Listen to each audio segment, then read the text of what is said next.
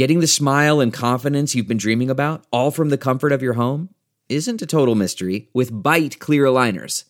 Just don't be surprised if all your friends start asking, What's your secret? Begin by ordering your at home impression kit today for only $14.95. Byte clear aligners are doctor directed and delivered to your door. Treatment costs thousands less than braces, plus, they offer flexible financing, accept eligible insurance, and you can pay with your HSA FSA. Get 80% off your impression kit when you use code WONDERY at Byte.com. That's B-Y-T-E dot com. Start your confidence journey today with Byte. The Desert City Remembered for a Tragic Poet. Written by Anita He. He Wenwen. Published in The World of Chinese. Read by Anthony Tao. This is a desolate city in the rain, except to the people who live there and those who pass by.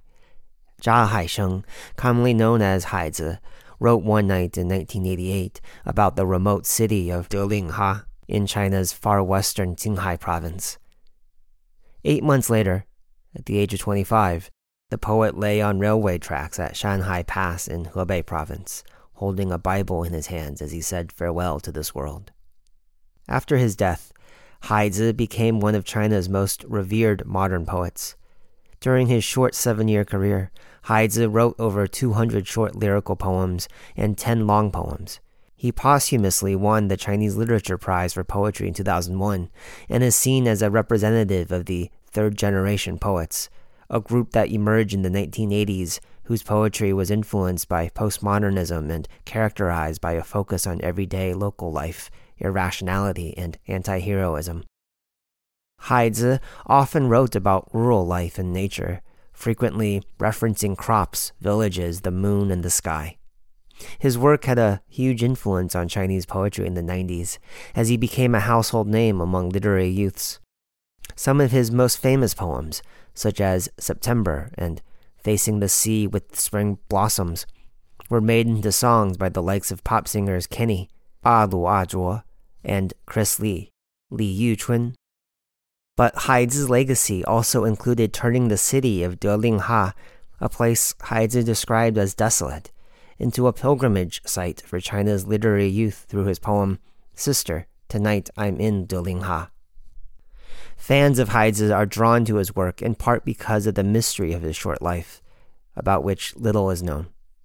Born in 1964 in rural Anhui province, Haizi studied law at Peking University and began writing poetry in 1982. There are two legends about the inspiration behind his Delingha poem.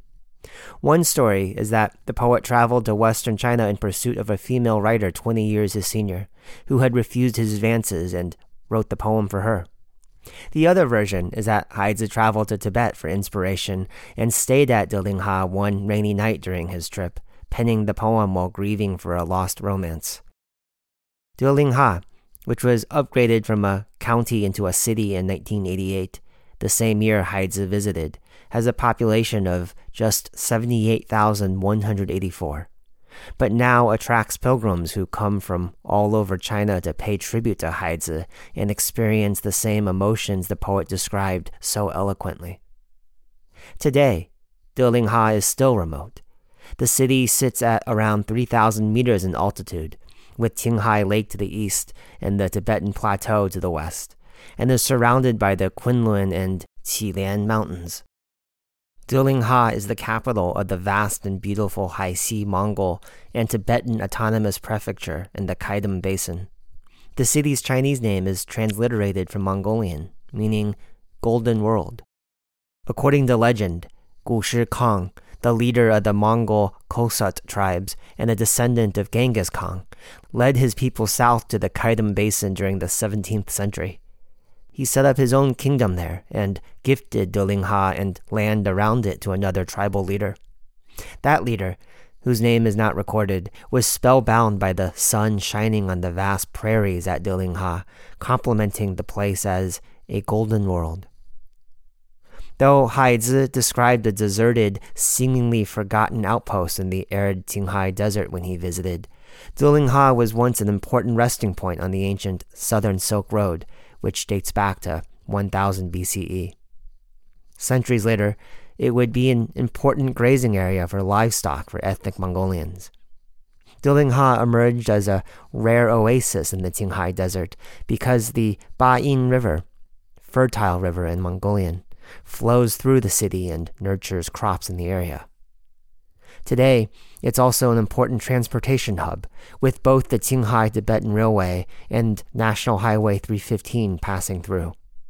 It is a railway junction that connects to Tibet in the south, with Lhasa a 17 hour train ride away, Gansu in the north, six hours by train to the provincial capital of Lanzhou, Xinjiang in the west, and Xining, the provincial capital of Qinghai, four hours by train to the east. At high altitude, highland barley, wolfberries, and quinoa are the main crops in Delingha, while yak and lamb are staple meats. Locals enjoy roasted yak or lamb plainly seasoned with salt, combined with roasted highland barley known as tsampa. Delingha has latched onto its association with Haizi and attempted to attract tourists eager to engage with the legendary poet's legacy. A Ferris wheel, fountains, and the Haizi exhibition hall suggest the city is no longer the abandoned outpost that Haizi had described.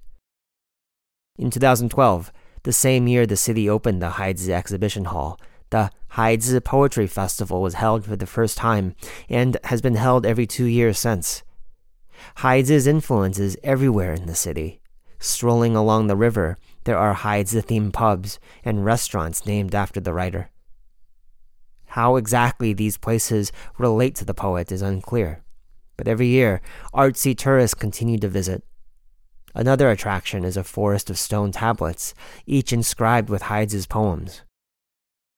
However, these attempts to develop the city's tourism industry by associating with Haizi's legacy means the environment in the poet's verses is largely lost to history, more romantic in the reader's mind than in real life.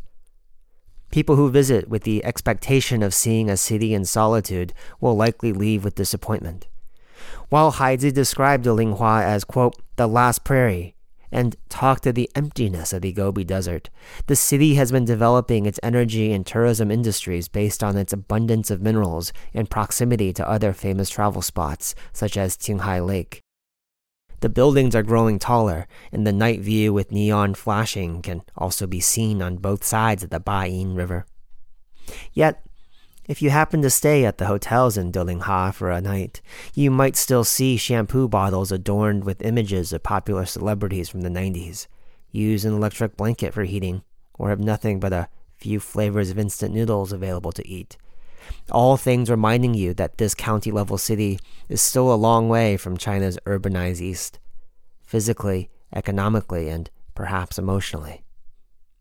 Rather than Delingha the city, Visitors may find the best place to feel close to Haizi's poetic descriptions is outside the urban area, deeper in the desert, at night when the high sky is full of stars. Then one can truly feel the Delingha in Haizi's words. 姐姐，今夜我在德林哈。The following translation is taken from the CD box, translator unknown, edited lightly for clarity. Sister, tonight I'm in Delingha as the dark night draws its curtain. Sister, tonight I have only the Gobi Desert. At the end of the prairies, my hands are empty. But when I feel sad, they can't even hold a drop of tear. Sister, tonight I'm in Delingha. This is a desolate city in the rain, except to the people who live there and those who pass by. Tonight, here in Delingha, this is the only and the last expression of the mood. This is the only and the last prairie. I'll return the stone to the stones.